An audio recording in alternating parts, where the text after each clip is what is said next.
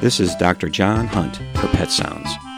Allow me to spend some time with you discussing pets, pet care, and everything in between. This morning I'd like to talk about who helps our homeless pets.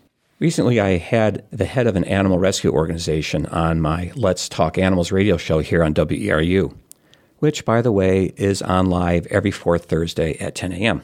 Her group, Forgotten Felines of Maine, helps people with stray cats get them spayed and neutered and fosters young cats to adopt out.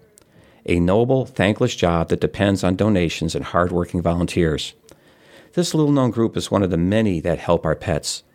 People helping pets range from the small groups like Forgotten Felines to the nationwide well known Society for the Prevention of Cruelty to Animals, the SPCA. I've come to appreciate how many organizations there are that help our pets after reading about the extensive rescue efforts put forth in Florida after the latest hurricane hit the state. Along with the SPCA, there was the Animal Welfare Society, Best Friends Animal Society, GreaterGood.org, and the International Fund for Animal Welfare coordinating their efforts to help animal shelters and families with stranded, injured, or lost pets in hurricane ravaged towns.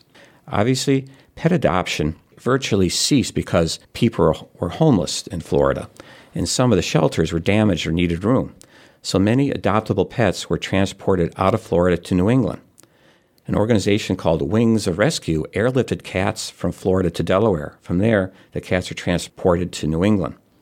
By emptying the shelters of adoptable pets, they were then able to house newly homeless pets and hopefully be reunited with some of their owners.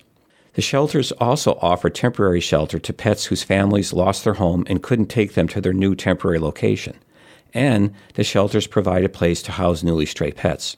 That is a lot to ask of animal shelters. Fortunately, the help of all these welfare organizations ease the burden.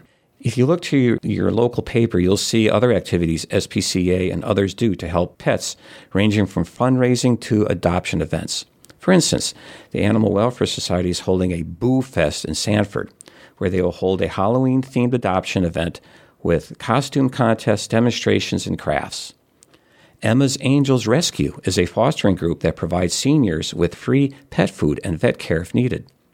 The Animal Welfare Society holds drop in pack walks at their training center down in the Wells area. People and their pets are invited to come walk together on trails.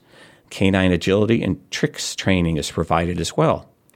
Let's not forget the main purpose of all these organizations to provide homes to homeless pets, help reduce overpopulation, protect pets from abuse, and educate the public on proper care. But even all these wonderful organizations with literally thousands of volunteers, we still have a crisis on our hands.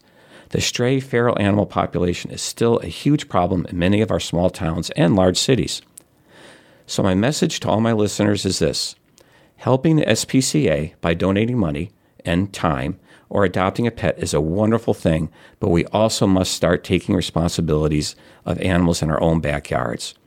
Small groups like Forgotten Felines and even the large national SPCA can't do it all.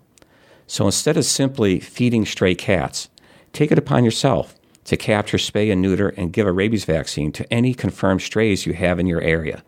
This will go a long way in helping reduce suffering of our unwanted pets.